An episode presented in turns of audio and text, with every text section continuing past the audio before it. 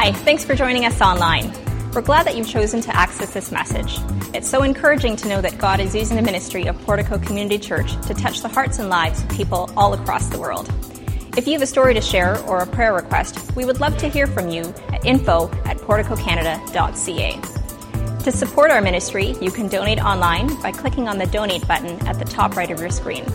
Once again, we're so glad that you've joined us. It's our prayer that this message from God's Word will deeply impact your life.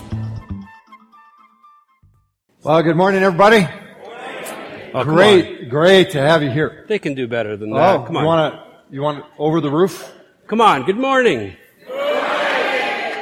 Jeez. Joe's a little hard of hearing, so we're going to balance that all out. That's why you know we're going to do. Hey, Joe, I don't. You know, we don't often preach together at the same time. Yeah, this is fun. And I, I'm usually about a twenty-two minute preacher, and you're usually about a seventy-two minute preacher, so I brought lunch. Ouch. Ouch. Just, just in case, you know, just uh, Portuguese is bread. Portico knows how to do things right. Look how at many that. Of you love Portuguese bread? You see, th- this is regular white people bread. This is Portuguese bread. This is the good stuff. Ooh. You've thrown it down now. All right, get your Bibles out, get your apps out, get your notes out. Let's redeem the morning. Hey, you uh, know what? Before we start, I gotta yeah, say, okay, I've been here for several months now, and week after week, that worship team, man, just take me into the presence of God. Yeah. And you know, I haven't heard him yet, but I think I would love to hear Pastor Dwayne preach. What about you? That guy's got some wisdom. I'm just throwing that out there. All right. That's it. That's it. It's good.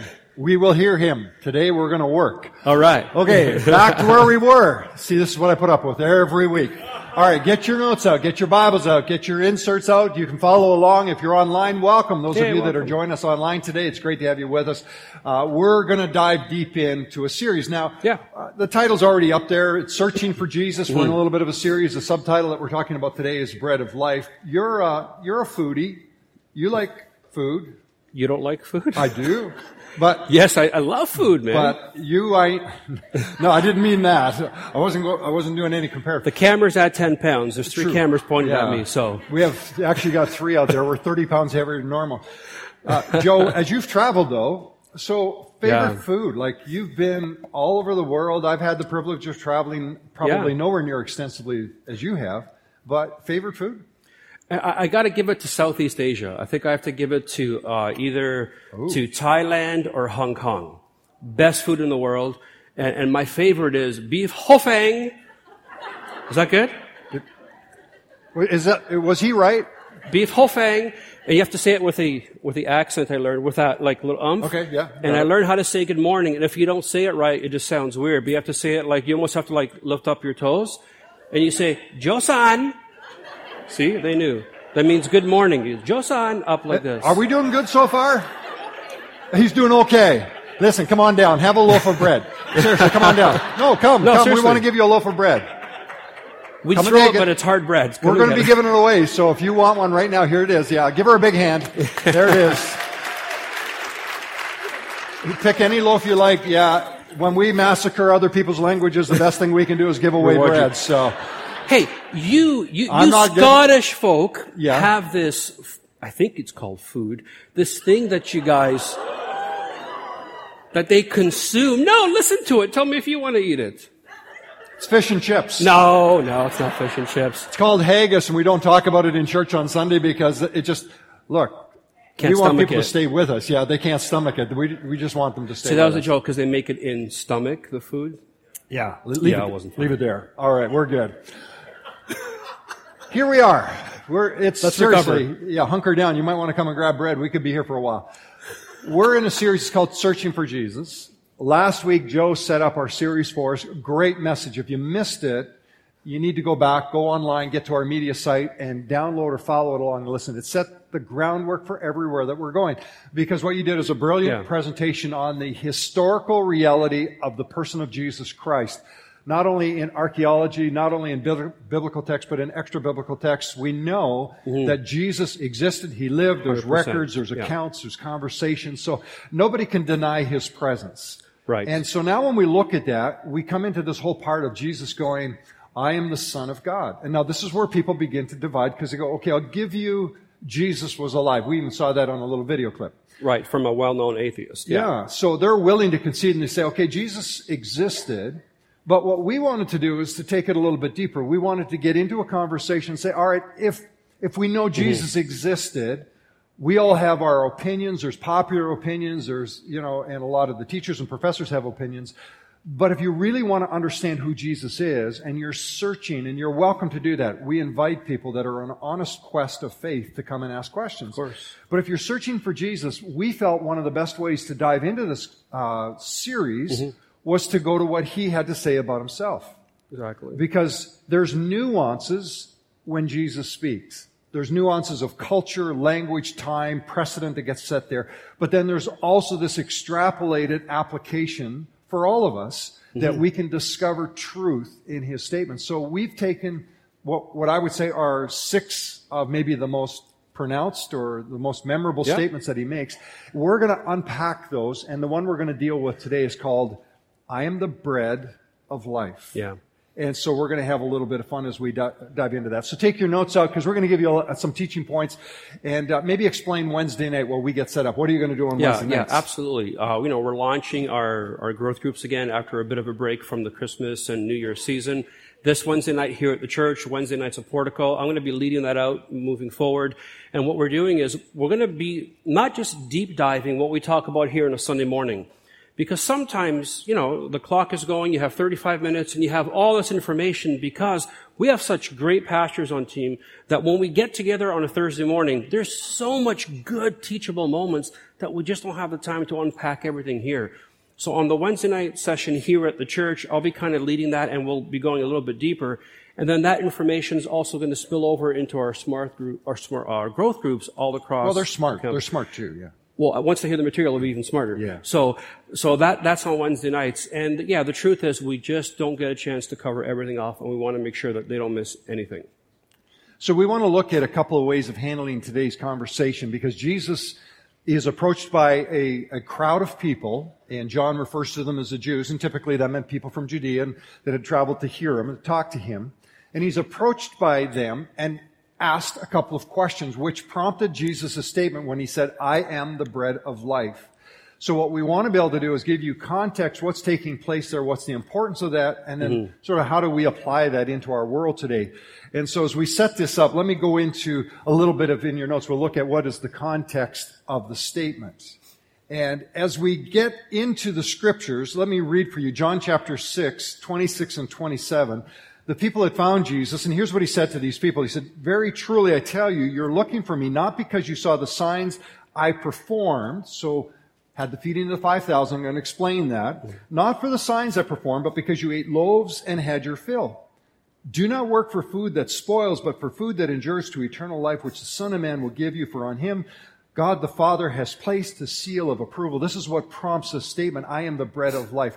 A little bit of background. Jesus is in the northern regions. We're going to look at a map in a few moments. And he had been performing a miracle. It was the mm. feeding of the five thousand. We know it was a much bigger crowd than that. And there was the fish and the loaves, and he multiplied them and fed the group. Then Jesus goes off into the mountains to pray. Now, all the people that were gathered there, if, if those of you that are familiar with the scriptures, you'll remember Jesus, the disciples had said, send them away so they can go get food, and and because mm. they knew it was too far. And Jesus goes, well, you feed them. And they go, well, how can we do that? Like, this could take a year's wages. How are we going to pull it all off? So this wonderful story. Go back and read it when you have a little more time. When the miracle is completed, Jesus will go up into the mountains to pray, but his disciples are sent back in the boat to go back to Capernaum. That's the night that Jesus is praying. The storm comes down upon the lake, and he sees them in the storm. Everybody following the stories? Remember mm-hmm. this part? They're freaking out. They think they're going to die. They're going to get swamped. When the disciples got in the boat to go to Capernaum, all the people on the shore remember seeing them get in the boats, and they remember Jesus wasn't with them. Yeah, that's cool. The next day, they're over in Capernaum. That was the night Jesus would walk on water, reveal himself to the disciples. They get to Capernaum. The people make their way back to Capernaum. They get there, and they go, hey, Rabbi, when did you get here? So there was a little... Uh, You know, there's some in, in, innuendo in the, in the statement there, because they're going like, hey, we, we had a pretty good day yesterday. You fed us. They weren't really curious about, you know, what he was doing hanging out in the location there. There was a sign, a, mir- a miraculous experience, actually, that took place, a sensational moment. Mm-hmm. They wanted to know, Jesus, how did you get here? We didn't see you in the boat. Yeah. And then this whole conversation about food begins to take place. It is fascinating. You're going to want to hear this. Uh, Joe, I want to go to two pictures. Can we put the pictures on the screen? And you'll see these if you're watching online. Here's a picture of northern Israel. Mm-hmm. And I'm going to let you speak into this because I want you to set up where the miracle took place, where sure. the city is. But can everybody see the number three? It's almost in the middle of the screen on the north part of the Sea of Galilee. Everybody see that? All right, so this is where we are in our notes today when we're mm-hmm. teaching. We're talking about that little village of Capernaum, and it's there on the Sea of Galilee. Now, a couple of things. Mm-hmm. You're going to tell us our theology is wrong. It's not a sea. Not your theology, just the geography. Okay, geography. All right, go for it. So explain a little bit. Where is this? What happened? How come this is all taking place? Yeah. Well, first of all, geography is very important when you're reading the scriptures because, you know, here we are, we're, we're like in Mississauga, right? We're thousands of kilometers or miles away from the original place where, where the stories took place. And so sometimes we can't visualize what things look like. Now, I don't know about you, but when I first read about the Jordan River, man, I thought it was this massive river, and it's like not even from here to the back of the room in most places. It's like a little creek that runs through, you know, the Holy Land. And so getting the geography is very, very important, and understanding where, where the Sea of Galilee is. And it's not a theological thing. It's just, it's a reference term. It's actually not a sea, because yeah. a sea is salt water. And this is Israel's only freshwater lake. So it's actually called the Lake of Tiberias. And it's basically, it's a glorified pond. Because it just kind of sits there, and you have the Jordan River from the north that just feeds in a little bit. It stays here, and then it feeds out again from the bottom, goes through the Jordan Valley, and ends up dumping in the Dead Sea, which is the lowest point on, on the planet. Now, I don't know about your tours, and in fact, Portico is teaming up with First Century Foundations to do a tour this coming fall in October, I believe right. it is. October twenty-ninth. Yeah, and people, you guys can get um, brochures with prices and the itinerary back at the information desk. Now, on my tour, I always tell people, and I hope that you'll follow suit, no matter how much faith you have, when we get to the Sea of Galilee, please don't try to walk on the water. We lose more tourists that way. It's complicated, so... Getting them back home is difficult, yeah. It's a pain, so please, yeah. stay in the boat. Uh, now, if you look at the Lake of Tiberias, or the Sea of Galilee, of course, as we call it, and if you look at it as a clock, think of where the arms uh, nine and twelve would be. Okay, so that kind of northwest quadrant, that's where most of the miracles and stories of Jesus in the north take place. It's always on this little uh, tiny piece of real estate in that northwest corner. This is a very orthodox, religious Jewish community. There are synagogues everywhere. People here are observant. They follow the Torah. They go, they go to synagogue on the Sabbath, mm-hmm. all these kinds of things.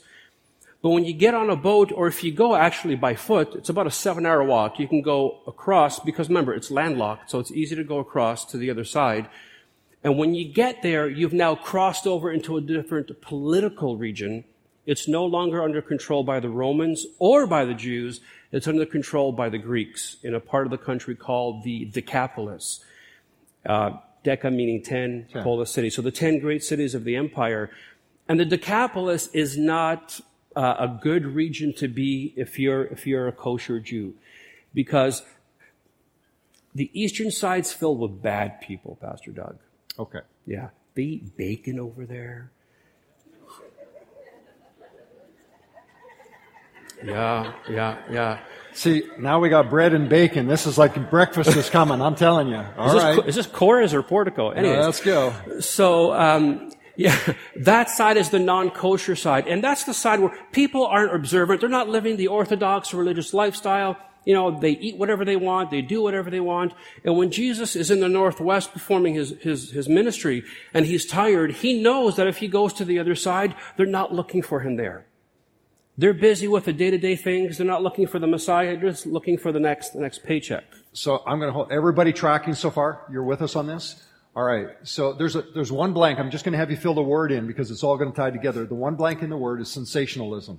Mm. People are always chasing Jesus. They want the spectacular, and that's really what was going on in the story here again. Now, go back to the map for me if you don't mind, because I want Joe, sure. I want to point something out. So as we're looking, you see Capernaum. So you see that if you move up around the top and down to the right-hand side, over in the Bethsaida area, where this feeding of the five thousand takes place, there's another story, just thirty seconds on this. Jesus would actually deliver a man from an evil oh, yes. spirit. So a lot of people, when they read the Bible and they hear the Bible, they go, see, this is why I can't trust the Bible, because Jews, kosher. Yeah, can't have pigs. No pigs. So what's the deal? Why would they be taking care of pigs? Therefore, I can't trust the Scriptures, Joe. Like, yeah. What's that all about? Yeah, again, unless you know the geography and the culture. Remember, the eastern side, not Jewish, not kosher. So the Greeks love, you know, to eat that kind of food. Yeah. So on the eastern side of the Sea of Galilee, it was okay to raise to raise uh, pigs. And so that's why pigs were on that side of the lake, and that's why he was able to drive the demons into the swine. That would never happen on the west side, but on the east side, that's why that makes sense. All right, that's good. So everybody's got that. That's an important understanding, because a lot of people don't understand that. So go back up into the, the northeast corner now. We have the feeding of the five thousand, and we know that the geography, it'd be, you know, it's a good day. Like, how many hours to walk back from the site where Jesus performed the miracle back over to the little village of Capernaum? Minimum seven hours, probably closer to nine hours on a good day. Okay. It's a long walk. So that's why when Jesus said to the disciples, and they said, you know, can we send them home? The disciples asked Jesus, can we send the people home? They're tired. They need to get back to places to find food. They understood it was a long walk. And Jesus said, no, no, you feed them. So when these people who have been fed by Jesus get to Capernaum, they're surprised, because they're, they love the sensational work of Jesus. Now, I want to go to another picture for mm. everybody in the room. Those of you that have traveled with us, and if you come with us again this year, or if wow. you've never been and you want to come, we're going to go visit this area right here. Now, doesn't look... It's beautiful. Look. Yeah, it doesn't look like a massive site, but what a beautiful location. So this is ancient Capernaum. That's right. Two real dominant uh, features that I want you to see here. On the left side of the screen, there's kind of an octagon-shaped structure, Joe, and then on mm-hmm. this right-hand side or in the middle, there's a, a light-colored. Can you speak to those two? Because both of those fit into the world of Jesus. Yeah, well, on the left, you have that kind of octagonal shape. That's actually a Roman Catholic church today. And that's built over the traditional site of the ruins of the house of the mother-in-law of Peter, the disciple of Jesus. And we have archaeological evidence there that that was probably the first home group that eventually would grow into what would become a church. So it's a very sacred, a very important place, and you're going to go there. We are on the tour. You're yeah. going to you're going to love, just to kind of get the visual.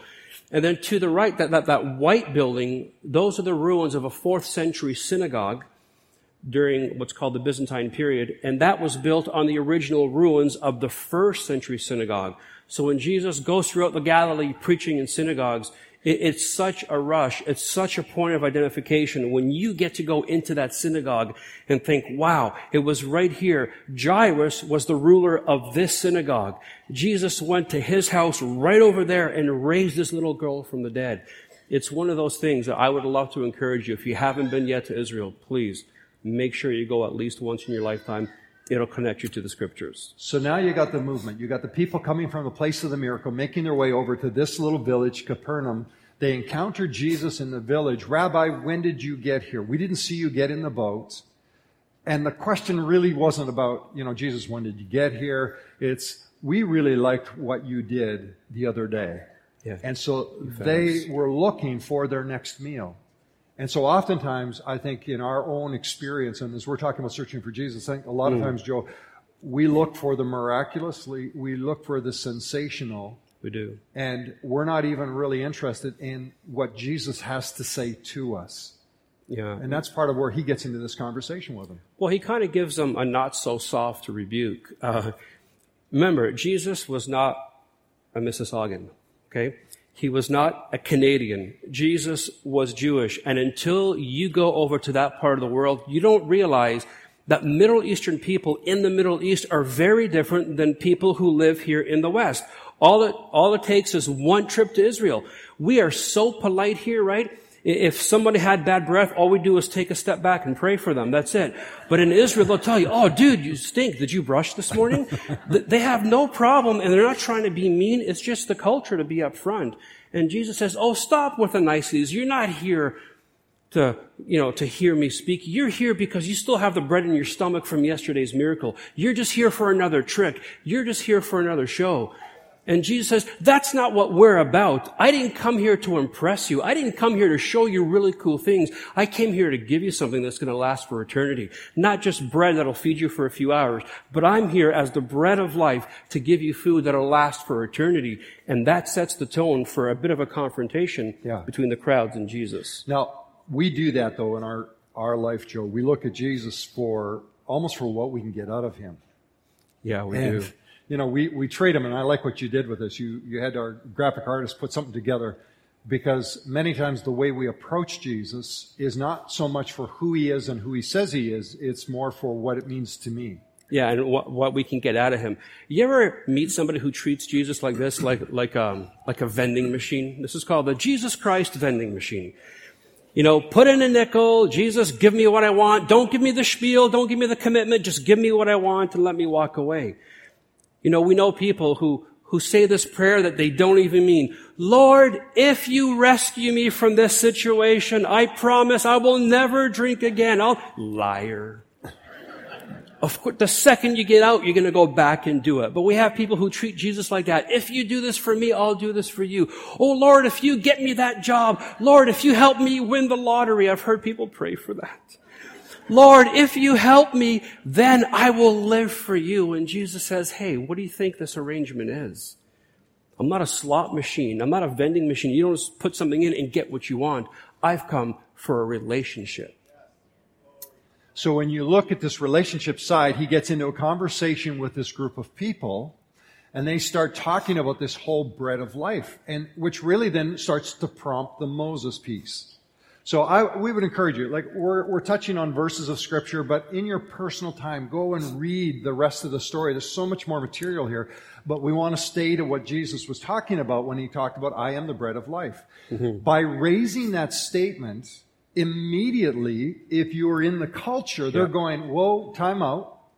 Moses, you want to talk about providing bread, Moses is our hero, because Moses is the one who brought the manna into the story. And, of course, they revered Moses. Big time. And this becomes one of this. And if you're following along in your notes, go into your second point and just write in the word sign, because Jesus is going to talk about a sign, and he's going to start to compare it back to Moses. And even in this moment, he, he says, you're always looking for a sign. I tell you, I'm the sign, and the Father has put a seal upon yeah. me.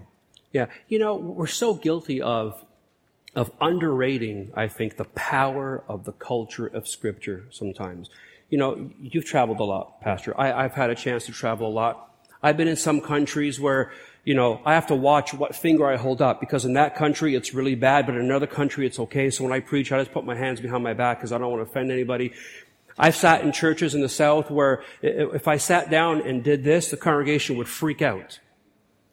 freak out because I was showing them the sole of my foot, and in their culture, it's placing a curse on the congregation. So I'm like, what? I don't know. So the culture is so important to understand. So when Jesus comes and he says, I'm the bread of life, in fact, the Father has put his seal on me. We don't even know what a seal is today. We think of a seal, you know, the animal at the circus or the animal up in the Arctic. We're talking about like a seal that uh people of of kingship, people of of, of finances would put on their documents. Mm. And when they put this seal on the document, it did one of three things. It would it would give authenticity to the letter. If I put my seal on this letter, it's authentic. You know it's not a fake. I'm the only one in the kingdom that has this seal. Also, it provides ownership. If you see that seal and it's authentic, you know that I'm the one who's sending the letter. And because I'm the one who's sending a letter, what's inside of it, what's revealed out of it, will have absolute authority because it comes from me. Mm. So when Jesus says the Father has placed his seal on me, it gets lost on us. But right away, they're saying, hang on a second. You say God sent you. God is the one who's given you the authority. And what comes out of you is one hundred percent authentic. When you speak as if it's God speaking, one little word, seal, and all of a sudden, that statement takes on so much more meaning. And this is true of many of the words and statements of Jesus. So let's look at this. We put it in your notes. It's in John chapter six, verse thirty-two and thirty-three. Jesus said to them, very truly I tell you, it is not Moses who has given you bread from heaven, but it is my Father who gives you the true bread from heaven. For the bread of God is the bread that comes down from heaven and gives life to the world. Mm-hmm. So you got this jostling, this interaction. It's almost like this intellectual kind of jargoning going on. And they're positioning themselves and wondering, who are you that you would take on Moses? Because there are a couple of things. So Capernaum's important because, you know, right around where they were there, why would Jesus use the image of bread of life? I mean, that plays into this as well. He could have, oh, he could have chose fish from the day before. Yeah, it might have been different if Jesus got up and he said, I am the fish of life. It doesn't sound as powerful. But he said, I am the bread of life, not just because it sounded cooler, but because of where he was in Capernaum. Uh, here in Canada, the prairies are the breadbasket of our country. But in ancient Israel, Capernaum was the breadbasket of the region. That's where they would manufacture and grind all of the wheat. And to this very day, when you go, hopefully with the church too, to Israel, and you go to Capernaum, you'll see these massive millstones that would place a large piece of timber through, tie it off to a, an oxen or, or a donkey or something, and they would go round and round in circles and crush and crush and crush. And in the middle of this, imagine Jesus on the shores of the Sea of Galilee. They're fishing, but as he's claiming to be the bread of life, they're actually making bread in that village.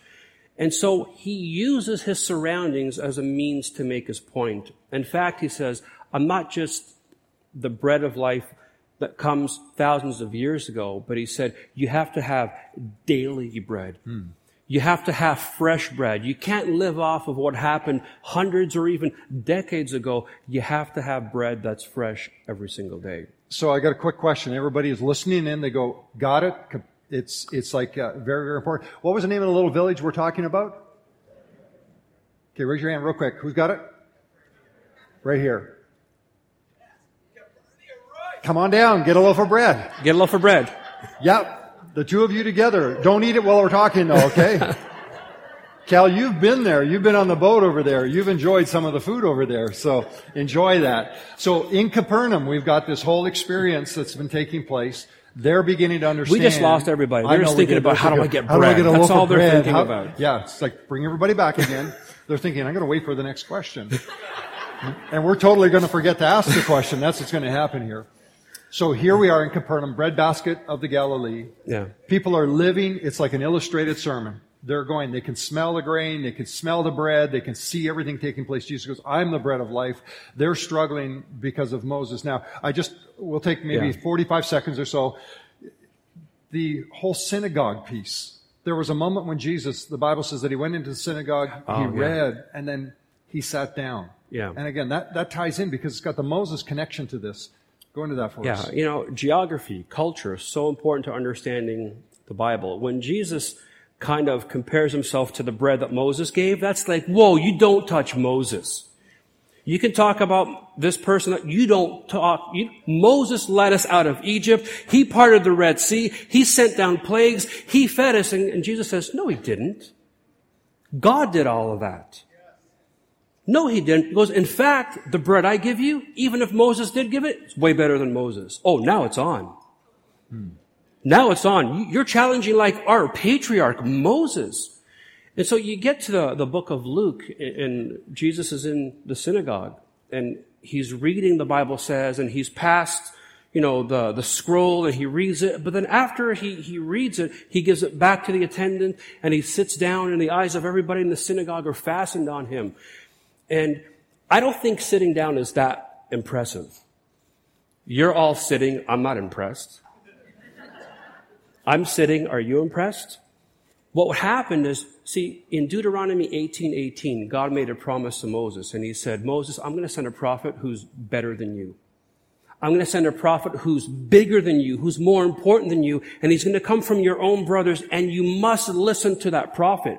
So the, the, the Jewish people were expecting this second Moses to come. It was another term for the Messiah, but they never actually expected him to come. But just in case he came, they wanted to be ready. So what they did was, at the front of all the major synagogues, that Capernaum was a major city, so it had the seat, and it was called the Seat of Moses. And that was reserved for just him. And only Moses, when he would come, he would sit in the seat. Mm. So first Jesus says, my bread is better than Moses' bread. And now I'm going to sit in his chair because I am the one that you've been waiting for. And without saying a word, he claims to be the Messiah. Come on, it's a wow so- moment. Wow to God. Wow. Yeah. So you have you have all of this context coming together. So Jesus saying, I am the bread of life.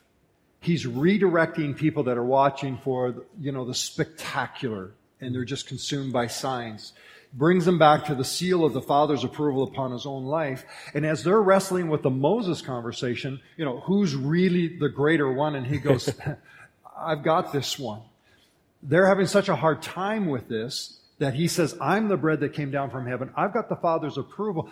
Jesus then ramps it up. He goes, unless you eat my flesh and you drink my... Now, has anybody ever had a hard time with that verse before? That is not kosher, just so you know. I know. that, that you don't have to go to the other side of the lake no, for this no. one to not be kosher. And so he says to them, unless you eat my flesh and drink my blood, how repulsive that would have been to them. And they're going, what are you talking about? What he's doing is he's breaking them out of religion. Listen, organized religion will kill you. Mm. It'll kill you. He's bringing them into relationship, and he's going, don't you understand? I have come to seek and save the lost. The Father's put a seal of approval upon me. I'm the one that has life. And that third point, I want you to write a word down. It's this word sincerity. Mm. He's looking for our response of sincerity towards who he claims to be. Mm-hmm. And that's really what John's going to over and over and over in his text. He's going to pull this out. He uses a word. He talks about believe. But let me read a couple of verses. John six, forty-one and forty-two. When they heard Jesus talk this way, at this the Jews began to grumble about him because he said, yeah. I'm the bread that came down from heaven. They said, is this not Jesus, the son of Joseph, whose father and mother we know? How can he say, I came down from heaven? They knew him. Yeah. He was a boy from the neighborhood. You know, again, because we're so removed from the culture, we get about the humanity side of the story sometimes. And they said, what do you mean you came from heaven? You're Joseph and Mary's kid. You come from Nazareth. Unless Nazareth is heaven, you didn't come from no heaven. You came from Nazareth. And you and your dad are cabinet makers. You were in my kitchen last week fixing my sink, and today you're the Moses? Come on. So understand the humanity behind it. And the reason why they get so offended when he says... He says, eat my flesh, drink my blood. These Pharisees, these Sadducees who are so religious, who would never do anything unkosher, would never even think of such a thing. But he wasn't talking about the physical, was he? Mm. When he says, come and eat, he was saying, come every single day and eat the bread that I give you, which are my words, which is my wisdom. God is calling us to a deeper relationship, not just to some fireworks sign in the sky, but he says, come every single day and eat of me. You know what? Thank God he gave you a vision twenty years ago. Yeah. I'm glad he gave you a word ten years ago. That's awesome. But you know what? It's probably filled with mold by now. Mm-hmm.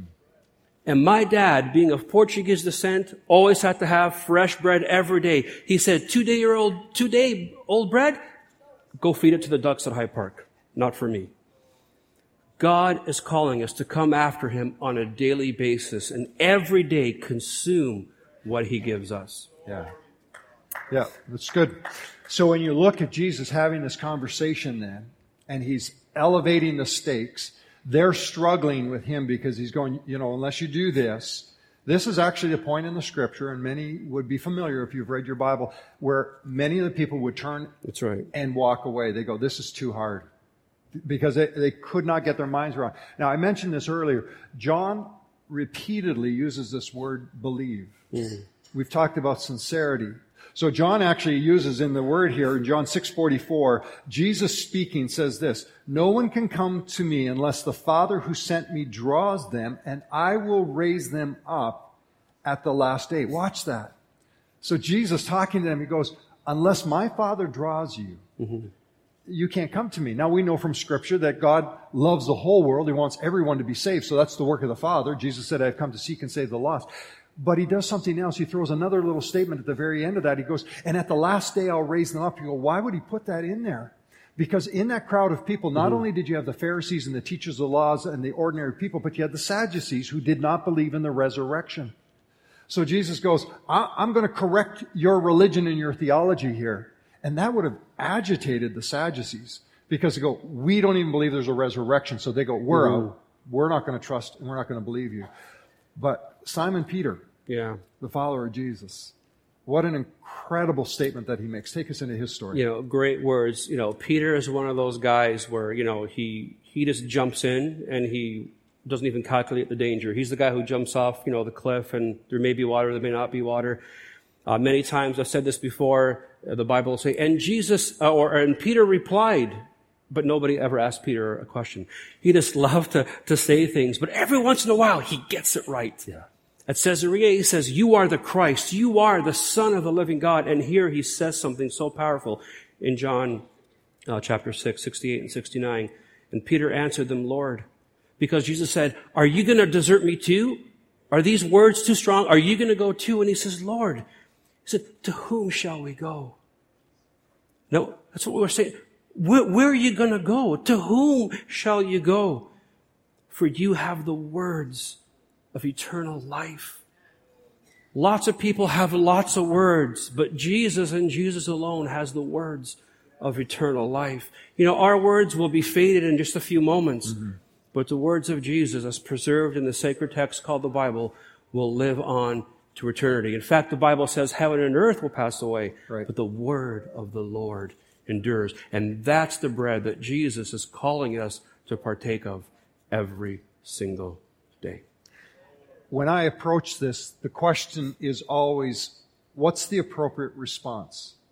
Because it's not just a historical conversation. Mm. This is a relevant conversation today. So when we look at us as followers of Jesus, most of us would be. Mm. Some of us are searching or we're seeking.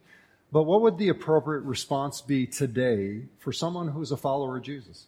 You know, I think it's what, what I just said, that it's to come to Him because He is the only one who has the words of life. You know, we go online and we read this article and that article and we check out Facebook and Twitter and Instagram and what everybody else is saying. But the one who matters the most, sometimes we go to Him last. Mm-hmm. What does this preacher say? What does that church say? And Jesus says, well, just come to me. Just come to me. Come and eat the words that I give you. They'll give you what you need. And so our honest and sincere, sincere response to what Jesus is saying is to come. To come every day, sit at His feet and say, oh God, I need this today. Yesterday's food is, guess what? Yesterday's food. But we as believers need to come every single day at His feet. Mm-hmm. And that's why these forty days of prayer, I think, are so important. Every single day, come. Don't treat them like that vending machine. But instead say, Lord, what can I give to yeah. you today? And I think the other part for us to recognize is wherever you are on your faith continuum, if you're curious or seeking or asking questions, the conversation that Jesus raises is very, very significant for you. Because for Him to make the declaration, I am the bread of life, it speaks into our world that we're all seeking for something that will give sustenance, meaning, and purpose to our mm-hmm. lives. And so my challenge to you today would be, if you're watching online, if you're in the room, or if you're listening to my voice, that if you're you're searching for Jesus, there's all the questions that you have, and they're legitimate questions, and they're going to be answered in due time. But Jesus always cuts through the haze and brings us to clarity, and He goes, I am the one. I am the one the Father sent. We know last week the historical reality of the presence and existence of Jesus. Now He ups it and He takes it into His own words and He goes, and I'm the one that the Father has put His seal of approval on me. My Father is drawing you. You know, here's what I know to be true, mm. is oftentimes we feel this inner response mechanism. We can't quite put our finger on what it is, but we know, we feel a prompting, we need to respond. That's the work of the Holy Spirit. That's right. That's what God does when He draws us, that unsettledness and that what we call sometimes a discontent. It's the, the prompting, the drawing of the Holy Spirit to go, I know there's something more to this, and I don't know everything about this, but I feel like I need to take the first step. And for you today, the first step is simply to go, yes, Jesus, mm-hmm. I believe you are who you said you are. I believe you've done what you said you did, and, and I believe you truly are the Son of God. And taking that first step doesn't mean all the questions get answered immediately. It just means you begin the journey that all of us are on sure. to discover fully who Jesus really is and recognize why He came. So today I want to pray for all of us before we dismiss. Because for those of us as believers, thank you for reminding mm-hmm. us, every day it's fresh food from the Lord. Every day. I don't live on my experience from twenty years ago, thirty years ago, or even five weeks ago. Every day, it's got to be that fresh relationship with Jesus. And if we're searching, Today's the day right. that we start the journey. Would you pray with me? Father, yeah. this morning, I want to thank you. The, the privilege Joe and I have of standing and communicating and sharing from truth of your word. For many of us, we would see ourselves as followers of Jesus and experience what it is to walk with you. But I pray that we wouldn't live on our past experiences, that sensationalism wouldn't be the thing that draws us to be curious to follow you, but rather the freshness of your truth lived out every day is what would change and produce your life in us. And so, Lord, I pray that as a church community, that would be our reality. I also pray, Lord, for those that are searching. Mm-hmm. They got legitimate, honest questions. But there are some today that for the first time, they just need to say yes to you. There's that inner prompting of the Holy Spirit, and though they maybe can't express what it is, they know that it's there, and that's you drawing them. And your word says all we need to do is believe. Simply believe Jesus is who he said he was, and he can do what he said he would do in our lives. And so as they make that declaration, may today you respond as you said you would. You'd give them the assurance of your spirit, and together as a community, we will walk with them as they grow in the mm-hmm. knowledge of you as their Lord and Savior. So we thank you for that, and we pray it in Christ's name. Amen. Amen.